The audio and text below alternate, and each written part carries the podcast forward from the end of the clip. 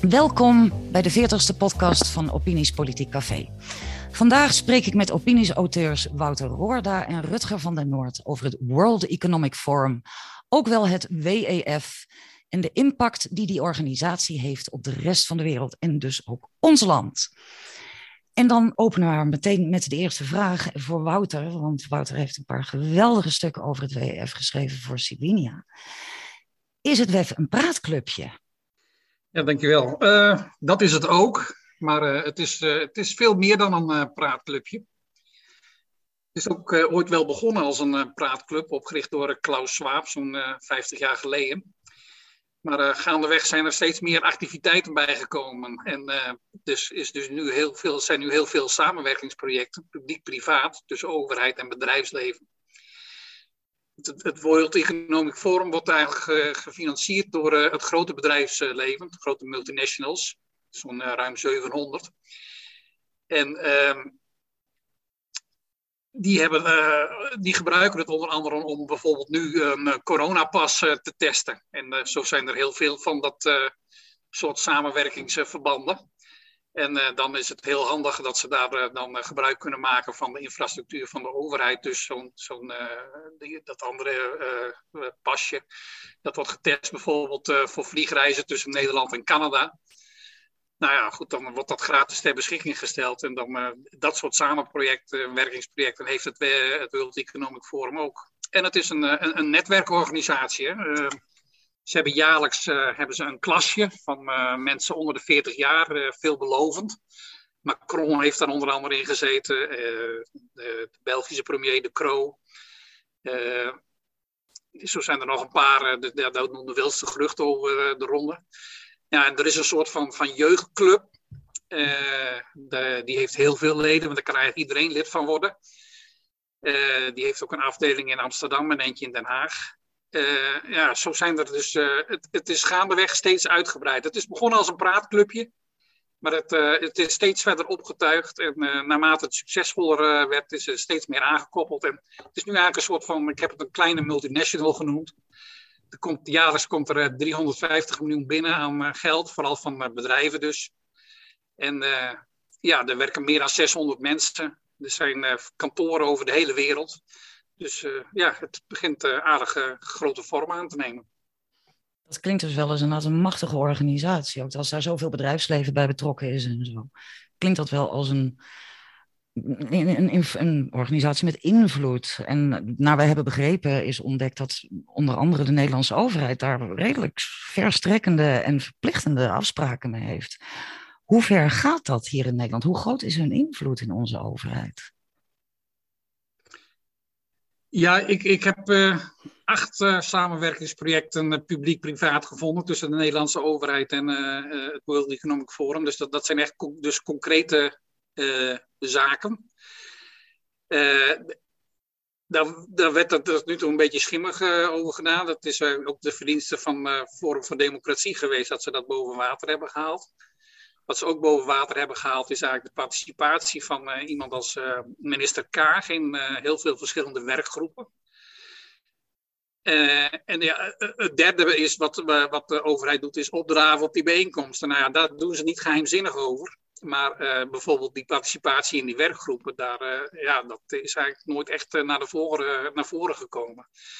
En dat, ja, dat, dat, dat zijn ook gewoon werkgroepen die jarenlang lopen waar maandelijkse bijeenkomst van is. Ja, vaak dan via Zoom of, of zo. Maar dat, dat gaat inderdaad behoorlijk ver. Ja, die, die beïnvloeding van. Ja, volgens mij is het zo van. Er wordt volgens mij grosso modo redelijk hetzelfde gedacht. Ik, als ik de stukken van het World Economic Forum lees, dan ja, heb ik altijd het idee dat ik in het D66-partijprogramma aan het bladeren ben. Uh, dat is eigenlijk een beetje de richting die het World Economic Forum met de, de, de wereld uh, uit wil. Dat was, vroeger werd dat heel kritisch bejegend vanuit uh, links, want dan, ja, dat was marktwerking en grote bedrijven. Nou ja, dat is, nu is dat heel anders, want nu is de focus op klimaat, ongelijkheid en zo. Dus nu wordt dat heel erg omarmd. En ja, dit, daar, daar zitten uh, bepaalde bewindslieden dus redelijk ver in. Je kunt je afvragen, van, ja, is dat erg? Want het World Economic Forum doet toch goede dingen, roepen sommige mensen. Ja, ik denk van, uh, dat vinden sommige mensen ook van uh, Milieudefensie. Al schiet mij nu even niks te binnen, maar goed. Toch gaat ook daarvan, daarin geen minister of staatssecretaris een werkgroep voorzitten of in het bestuur zitten of zo. En vaak wat je ook ziet is van de, wat, het World Economic Forum, daar, bijvoorbeeld met, met die pas, dat, die is ontwikkeld door Accenture onder andere. Die gebruikt dat om het World Economic Forum om dat product te lanceren. Van, ik heb dat ook wel eens vergeleken met van, het is eigenlijk een soort van gratis lokkertje. Hè, van, het product wordt gratis ter beschikking gesteld. Dus zei mevrouw uh, Broekers-Knol in antwoord op Kamervragen van ja, dus is er geen mededingingsprobleem. Want we betalen nergens voor. Maar ja, goed. Op het moment dat, dat het getest is en en uh, het is gebleken dat het goed gaat, dan heeft zo'n bedrijf natuurlijk een enorm concurrentievoordeel uh, ontwikkeld. En vaak zijn het wat dat betreft winner takes all markten. En wordt de concurrentie hè, wat, wat weggeconcurreerd. En op die, in die zin is het dus wel degelijk een, een, een concurrentienadeel. En er, zijn, er zitten daar dus mededingingsaspecten aan. Dat is dus inderdaad een beetje hetzelfde als van dat jij een cadeautje krijgt, maar dat je vervolgens wel aan een heel duur abonnement vastzit boekenclub effect, zeg maar. Ja. Dat, dat deed ECI deed dat vroeger ook op die manier. Ja. ja. Rutger, wat zijn jouw gedachten? Nou, ik ben het uh, grotendeels wel met Wouter eens. Ik denk waar, waar voornamelijk het probleem in zit, is uh, dat het uh, dus geen publieke club is en daarmee ook eigenlijk de verantwoording en de transparantie eigenlijk minimaal is. Zij kunnen gewoon zeggen, wij hebben besloten meetings. En uh, nou, iedereen die je daaraan mee wil doen, kan eraan meedoen. En kan daar belangrijke dingen tegen elkaar zeggen. Kan netwerken, kan afspraken maken zelfs. Waarvan eigenlijk daar nooit weer verantwoording over wordt afgelegd. En hoeft te worden afgelegd. Hè? Dus waar uh, de EU eh, kijk, ben ik ook geen groot voorstander van, zelfs uh, een, groot tegenstander. Maar op zijn minst zijn daar de documenten zijn daar, uh, openbaar in alle talen verkrijgbaar. Je kan volgen wat er is tot op zekere hoogte. Uh, en bij World Economic Forum is dat niet zo. Dus die, juist die geslotenheid is denk ik heel gevaarlijk. Het is eigenlijk een soort van misschien private versie van de Verenigde Naties eigenlijk. Hè? Die uh, ook wereldwijd overal zijn vertakking heeft. Waar je allerlei dingen kan bediscussiëren. Waar je gezamenlijk kan optrekken op bepaalde dossiers. Waarbij uh, eigenlijk uh, de Tweede Kamer niet kan zeggen van ik uh, wil niet dat, dat u daarheen gaat of ik wil niet dat u dit zegt of wat heeft u daar exact besproken, wat afspraken zijn er gemaakt. En dat, dat is allemaal onder de, in het schimmen van, ja, het is allemaal schimmig. en dat doet de overheid denk ik niet zo slim daarin. want dat, de, dat het World Economic Forum bestaat vind ik niet meer dan logisch. op allerlei terreinen zijn allerlei globale organisaties werkzaam dat daar ook een belang voor Nederland in is, denk ik ook goed. Hè? Want je spreekt daar ook mensen, je kan er ook handel drijven en dat allemaal. Hè? Dus dat, dat, daar zou, ik zou ook zeker niet uh, het willen verbieden om daarheen te gaan. Uh, sterker nog, je moet daar gewoon, denk ik, in participeren. En ook zelfs bewindslieden zouden daarin moeten participeren. Alleen ze zouden daar dat vooraf moeten aankondigen. Daarna een verslag naar de Kamer sturen wat er exact besproken is. Afspraken die gemaakt zijn, duidelijk uh, weergeven. en dan zo, ook als de Tweede Kamer daar niet mee eens is, namens de Nederlandse bevolking, dan moeten zij dus uh, daarop uh, terugkeren of niet meedoen aan projecten of de financiering stoppen, et cetera. En, en daar heb ik wel hele grote bezwaren tegen dat het zo, net als die Bilderberg meetings en zo, dat het allemaal een soort van duister in de achtergrond plaatsvindt. Um, en juist dat creëert, denk ik, ook die hele complotgedachte die er natuurlijk overduidelijk nu onder zit. Hè? Ook, uh, weet je wel, dat ze zeggen, ja, er zijn juridische afspraken gemaakt tussen het World Economic Forum en de Nederlandse overheid. Ja, als jij in principe uh, drie ton per jaar gaat uh, geven, dan is dat ook een juridische afspraak dat jij dus een overeenkomst sluit en dat jij gaat funden voor die, om die 350 miljoen die Wouter net noemde bij elkaar te harken. Um, dus dat vind ik helemaal niet zo raar dat daar juridische afspraken zijn. Wat wel raar is, dat die juridische afspraken niet gewoon naar de Kamer worden gestuurd. En dat het gewoon niet transparant is. Waarom ze wat zou, want dan creëer je namelijk, er is blijkbaar iets te verbergen. We doen er met z'n allen heel geheimzinnig over. Oh, nu hebben we gevonden dat er een minister in een werkgroepje zit. En uh, die uh, heeft allerlei dingen misschien wel gezegd. Ja, misschien, ja dat hij in zo'n werkgroepje zit. Misschien heeft daar wel een heel legitiem belang om daar in een werkgroep te zitten. En misschien halen we daar ook wat dingen uit. Zoals bijvoorbeeld. Uh, landbouwminister, oud-landbouwminister Schouten zat volgens mij in een soort van food innovation en water innovation-achtig project. Ik weet niet of Wouter daar de details van heeft. Maar daar, de Wageningen Universiteit werkte samen met anderen en World Economic Forum zorgde dan voor een connectie volgens mij met, met Afrika of iets, weet je wel. Nou, dan denk ik, ja, op zich is dat legitiem dat je zo, zoiets organiseert via die route. Uh, alleen maak het gewoon duidelijk. Wees niet, doe niet zo moeilijk en uh, wees er transparant over. Uh, en dat, dat is wel heel gevaarlijk. En wat het tweede is, wat heel gevaarlijk is, mm-hmm. is inderdaad de agenda die daar wordt uitgerold, is natuurlijk bedacht door die organisatie. en dat is maar de vraag of wij als Nederland dezelfde belangen hebben dan die agenda is. Uh, en dan, die agenda is per definitie natuurlijk globalistisch, want het is een globale organisatie. Dus dat zal gaan over, uitermate over globale klimaatvraagstukken, over open grenzen, over mobiliteit, over al, die, al die inderdaad D66-achtige thema's, die zorgen voor grote mobiliteit, maar uiteindelijk zorgen voor uh, ongelijkheid. Want de winner takes it all. Grote bedrijven hebben meer voordeel van transparante markten dan de kleine detailhandel op de hoek van de straat. En daarom krijg je uh, eigenlijk een denivellering door dit soort globalisatie, uh, waarbij een groot deel van Nederland, die in die lange staart zit en niet mee kan met dat globale ding, dus de, de, de afgehaakt of het achterland eigenlijk wat Nederland is, die kunnen daar niet aan meedoen. En die zijn het slachtoffer van dit soort agenda's. En als je die mensen allemaal bij elkaar optelt, kan dat wel eens uh, misschien 65% van Nederland zijn. Die dus eigenlijk geen belang heeft bij zo'n World Economic Forum agenda. De 35% die beslist en die het goed heeft en die in de Randstad woont en die globaal leeft en hoger opgeleid is en dat allemaal, die heeft daar wel belang bij. En die zitten nou juist wel bij zo'n clubje. En daarmee is, wordt het heel um, uh, moeizaam. Eigenlijk hoor ik zelf ook bij die 35%, misschien Wouter en misschien jij ook wel Ines. Uh, alleen mijn, uh, mijn gedachtegoed en ideologie is, is veel meer van de 65%, zeg maar. Mm -hmm. En daarom um, maak ik me daar wel zorgen over, over die agenda. Het is dus een, een eigenlijk, wat het eigenlijk ook representeert, die agenda, het feit dat het niet democratisch is, blijft het meest heikele punt hier dus eigenlijk aan. Ja, want als je bij alle bevolkingen van alle landen die allemaal deelnemen aan World Economic Forum, uh, uh, zeg maar, uh, sessies, uitvraagt van wat is nou jullie, zeg maar, toekomstvisie, dan denk ik dat heel veel landen niet uitkwamen op de Great Reset, zeg maar, mm. om maar iets te noemen. Hè. En nou, de Great Reset wordt bedacht door het World Economic Forum, hè, door dat boek. Vervolgens wordt dat gedeeld met alle deelnemers. Nou, dat, dat is best prima, hè? want een uh, nieuwe visie neerzetten voor de wereld, dat, dat mogen zij prima doen. Maar dat al die leeghoofdige en visieloze regeringen, zoals die wij zelf ook hebben, hè, uh, Mark Rutte, dat die daar één op één in meegaan, dat is natuurlijk wel bezwaarlijk. Want eh, de visie van Nederland kan heel anders zijn dan de Great Reset. En mhm. dus moeten wij gewoon die Great Reset naast ons leerleggen, misschien als we dat vinden. Tenzij we met z'n allen vinden dat die Great Reset hartstikke verstandig is. En dan moeten we daar dat zeker gaan omarmen. Maar ik ben er niet zo van overtuigd dat wij met z'n allen die hele Great Reset agenda willen. Nee, nee. Wouter? Nee, dat, dat, dat klopt. Eh, ik, ik, uh, ik deel wat, uh, wat Rutger daarover zegt. Ik heb nog wel even over, over die projecten en zo. Die, die kunnen inderdaad heel onschuldig zijn. Maar uh, die, die projecten die worden vaak geïnitieerd vanuit bedrijven. Hè? En uh, die uh, een bepaald product willen, willen pushen. En die willen daar exclusiviteit voor. Kijk, dan wordt het problematischer natuurlijk.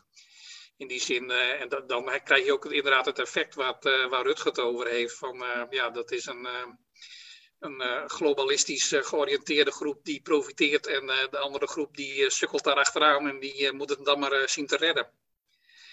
Ja, goed, de, Great Reset. Uh, ja, er is een, eh, een duidelijk verband met uh, de duurzame ontwikkelingsdoelen. Hè, zoals die in VN-verband zijn afgesproken. Daar heeft Nederland zich aan gecommitteerd.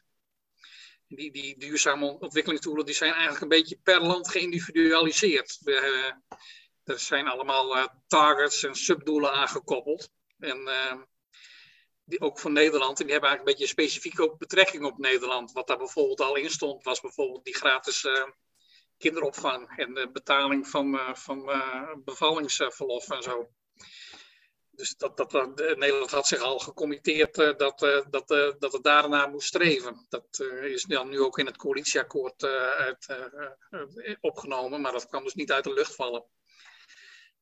Dus en, nou goed, die duurzame ontwikkelingsdoelen, dat geeft eigenlijk al een beetje aan van waarom ja, die hele club, die ook het verdrag van Marrakesh sluit, die dus ook elkaar treft in het World Economic Forum, van welke kant het op moet. Maar is het dan eigenlijk... Dat bedoel ik ook van, met hetzelfde denken, hè? van... Mhm men is stom verbaasd als bijvoorbeeld nou ja, iemand als, uh, als, als, Trump of Orbán uh, zegt van ja, maar uh, dat wil ik niet, dat onderdeel.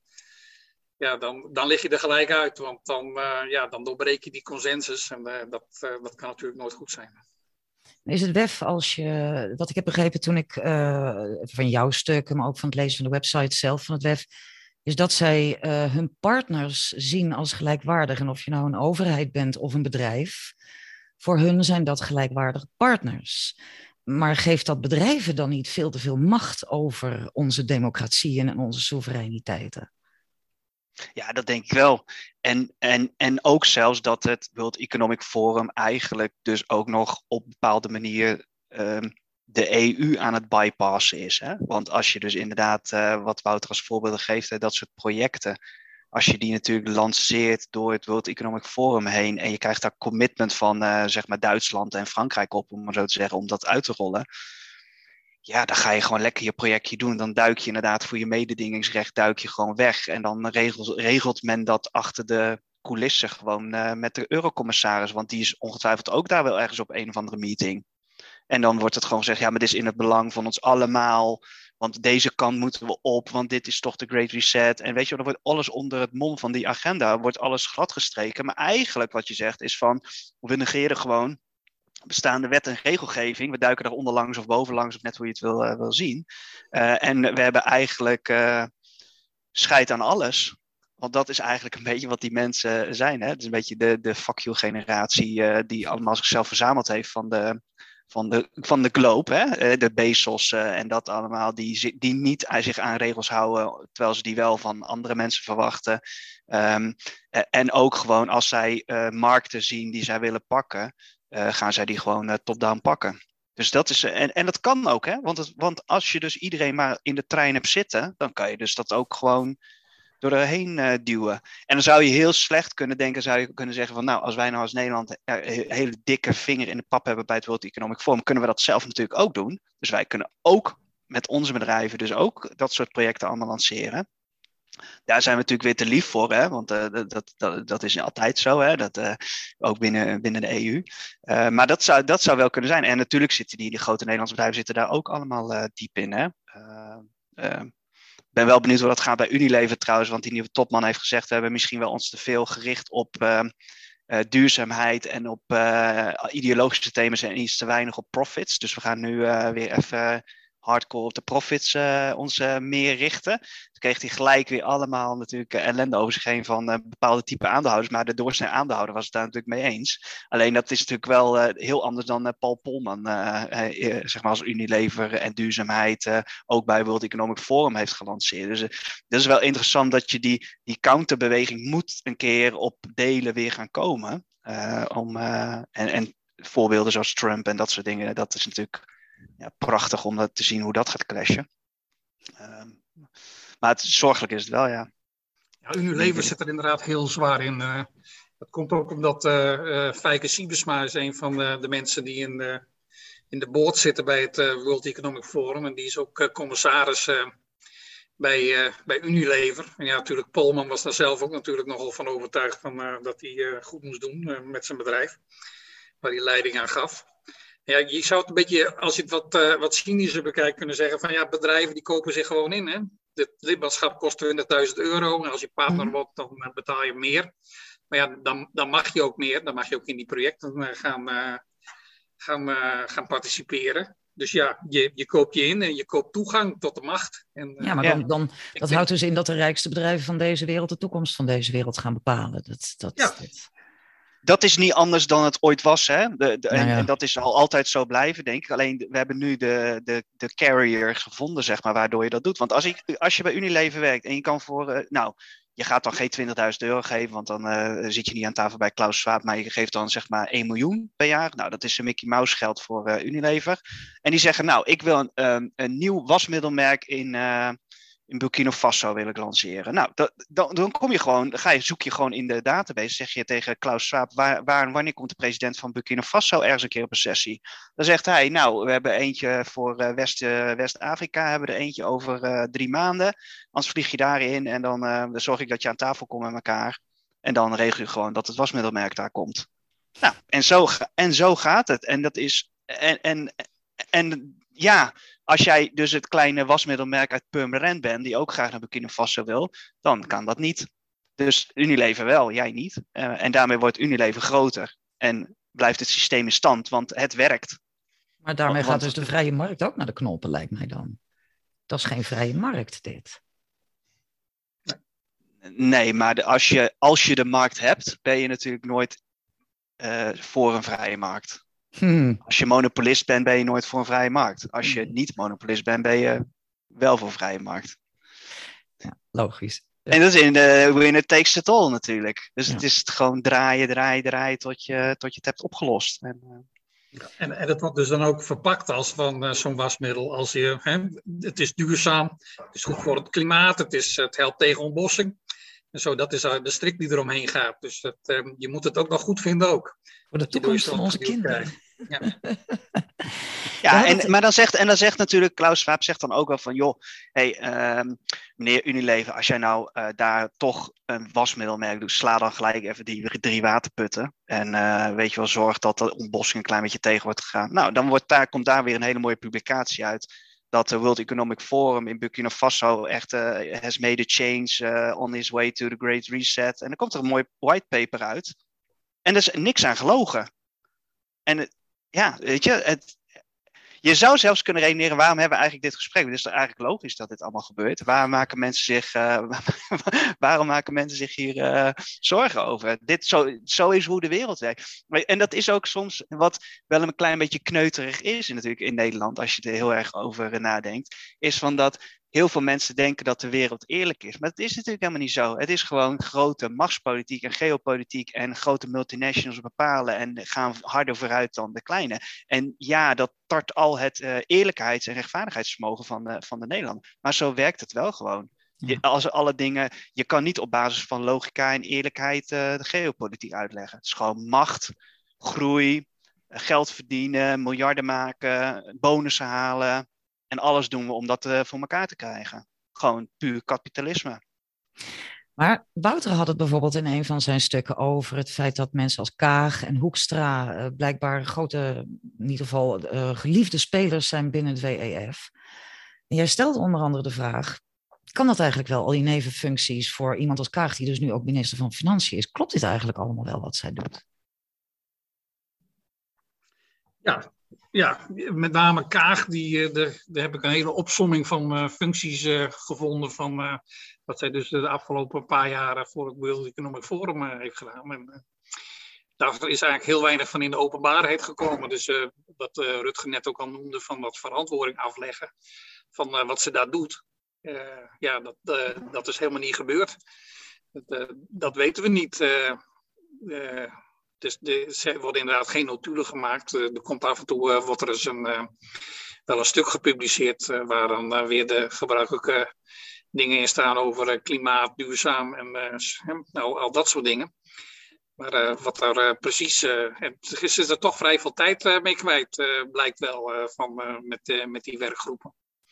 Nou, ze niet de enige minister. Het, is nog een land wat er nogal zwaar met bewindslieden zit als Canada sinds Trudeau daar eh, de, het kabinet eh, leidt. Maar eh, nou ja, maar ja, Nederland en, en, dan vooral de persoon van Kaag en ook in mindere mate anderen, die is wel heel erg sterk betrokken bij het, het World Economic Forum, bij die werkgroepen. Ja. Is, is dat en, als je redeneert dat, en als je redeneert dat, dat, dat het, het gebeurt bij het World Economic Forum, kan je de case maken dat is mhm. ook dus heel goed dat daar heel veel bewindslieden rondlopen. Maar blijkbaar gebeurt het daar. Want in Brussel gebeurt het niet meer, want die, zijn, uh, nou, die hebben het verprutst. Of uh, daar, heb je, daar kan je dingen niet regelen. Want dingen worden toch al eerder geregeld bij het World Economic Forum. Dus moet je daar zijn om uh, je invloed te Alleen dat zou wel fijn zijn als dat gewoon een keer duidelijk wordt gezegd. Van wij vinden het super belangrijk om bij het World Economic Forum te zijn, want we merken dat beleids, globale beleidsthema's daar worden gevormd En dat wij willen dat daar uh, de Nederlandse belangen in terugkomen. En die Nederlandse belangen zijn A, B en C.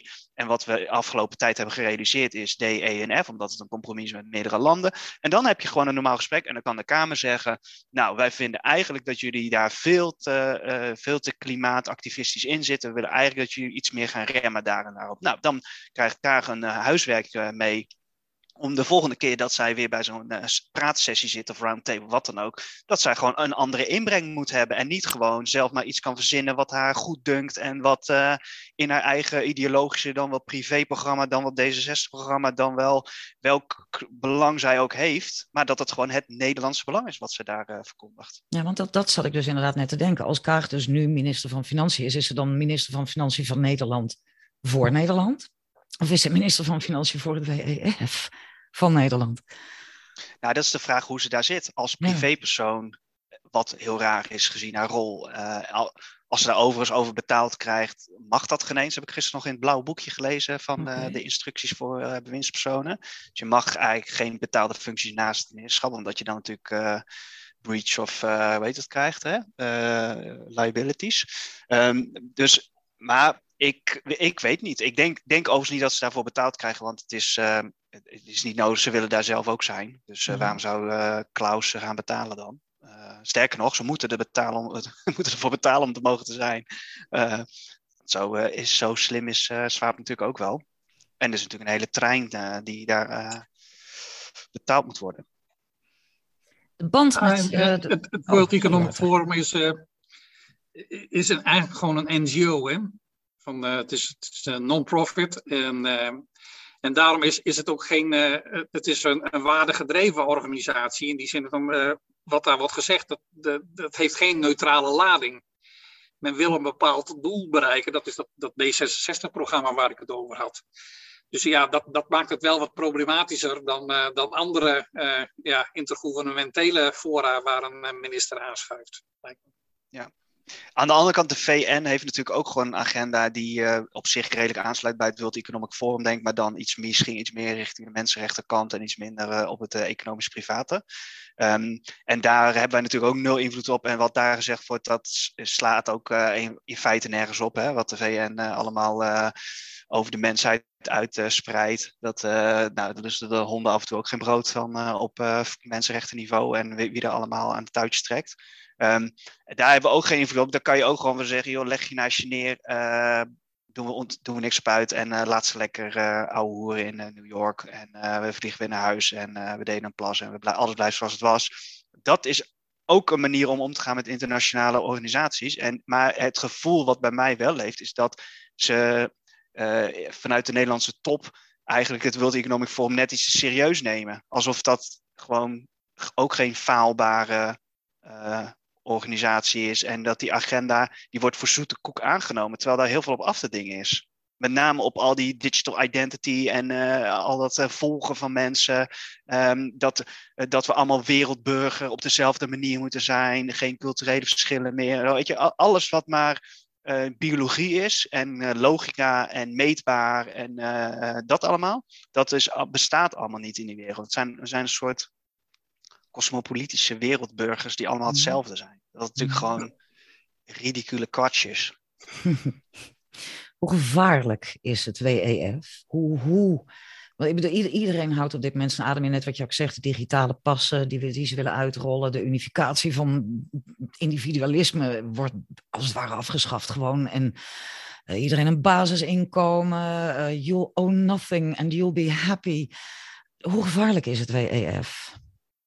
Het is zo gevaarlijk als dat je het zelf serieus neemt als overheid, denk ik. Dus als wij, als wij daar uh, als Nederlandse overheid niet meer heen gaan, als wij daar uh, uh, geen geld meer aan geven, als wij geen projecten meer adopteren, als wij bewindspersonen verbieden om daarheen te gaan, dan natuurlijk achter de coulissen gebeurt er dan nog van alles. Maar dat, dat, en je doet gewoon ook echt oprecht nergens aan mee. En je kan ook overal niet meer aan meedoen. Hè? Want dat is dan nog wel de vraag wat dat kan. Hè? Want je zit wel weer in allerlei andere verplichte verbanden. Dan is het World Economic Forum niet gevaarlijk. Kan je het gebruiken? Ja, je kan het ook gebruiken. Ik denk ook dat wij het gebruiken als Nederland op bepaalde economische projecten. En ook wel als netwerkorganisatie, denk ik ook wel dat we het gebruiken. Maar ik, mijn, mijn probleem zit met name wat ik zeg, dus samen wat ik zeg, het gebrek aan transparantie en de visieloosheid waarmee wij alles overnemen.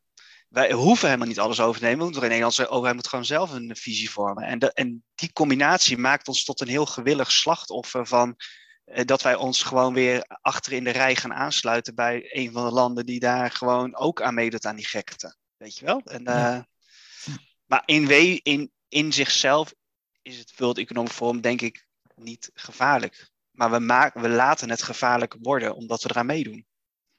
Wouter?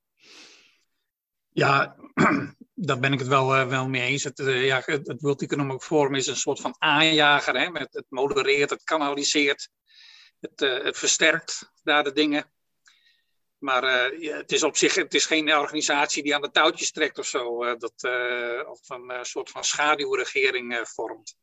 Dat niet. Maar wat ik eerder ook al zei, van, vanwege die grote consensus in internationale kringen, dan versterkt het elkaar. Het, iedereen gelooft ook in die boodschap. Dus, en, uh, en die boodschap. Dus ja, dat de, is ook waar het World Economic Forum in meedoet. En feitelijk kan ik me wel voorstellen dat mensen denken dat het World Economic Forum wel aan de touwtjes trekt. Omdat namelijk heel veel beslissingen die de Nederlandse overheid neemt in lijn liggen met het World Economic Forum, ja. met de ideologie. En daarmee kan je automatisch denken van, dus doen wij exact wat zij zeggen. Alleen die dus is, die is niet verplicht. Zeg maar. Mm-hmm. en, de, en dus uh, kunnen wij als Nederlandse overheid gaan zeggen: Nou, leuk, dankjewel voor je mooie boek, maar we doen er niks mee. En, dat, en volgens mij kan dat. En, en volgens mij zouden ze dat veel vaker moeten doen, hè? want dat, dat gebeurt te weinig. Maar ze doen het juist niet, en sterker nog, ze doen heel veel uh, uh, adviezen van het World Economic Forum nemen ze over. Hè? Wouter noemde net een paar. En dat maakt het heel gevaarlijk, want dan krijg je ook een gevoel in de samenleving van ja, weet je, hebben we nou in Den Haag nog mensen zitten die voor ons opkomen, of is het gewoon achter uh, de trein aanlopen en uh, doen we ja, wat andere mensen zeggen? En trouwens, is Mark Rutte nou een stroopop van uh, Klaus Schwab, of heeft hij zelf nog een mening? Nou, ik denk dat het probleem is dat hij zelf geen mening heeft en geen visie heeft. En dus naar ome Klaus aan het luisteren is. Want, dat, want die heeft wel mooie praatjes. En daar, daar gaat hij daar maar in mee. Maar hij zou gewoon zijn huiswerk moeten doen. En gewoon moeten luisteren naar uh, de Oost-Drenthe. En, uh, en, en, de, en de Zeelander en de Fries. Uh, en de Randstedeling die in de Phoenixwijd woont. wat, wat die willen met hun leven. En waar die, heen, waar die willen dat Nederland heen gaat. En dat is zeker niet de World Economic Forum route. Hm. Ja, ja. Nou, dan denk ik dat wij hier rustig aan mee gaan afsluiten. Zijn er nog wat gedachten, Wouter, Rutger, die jullie nog kwijt willen?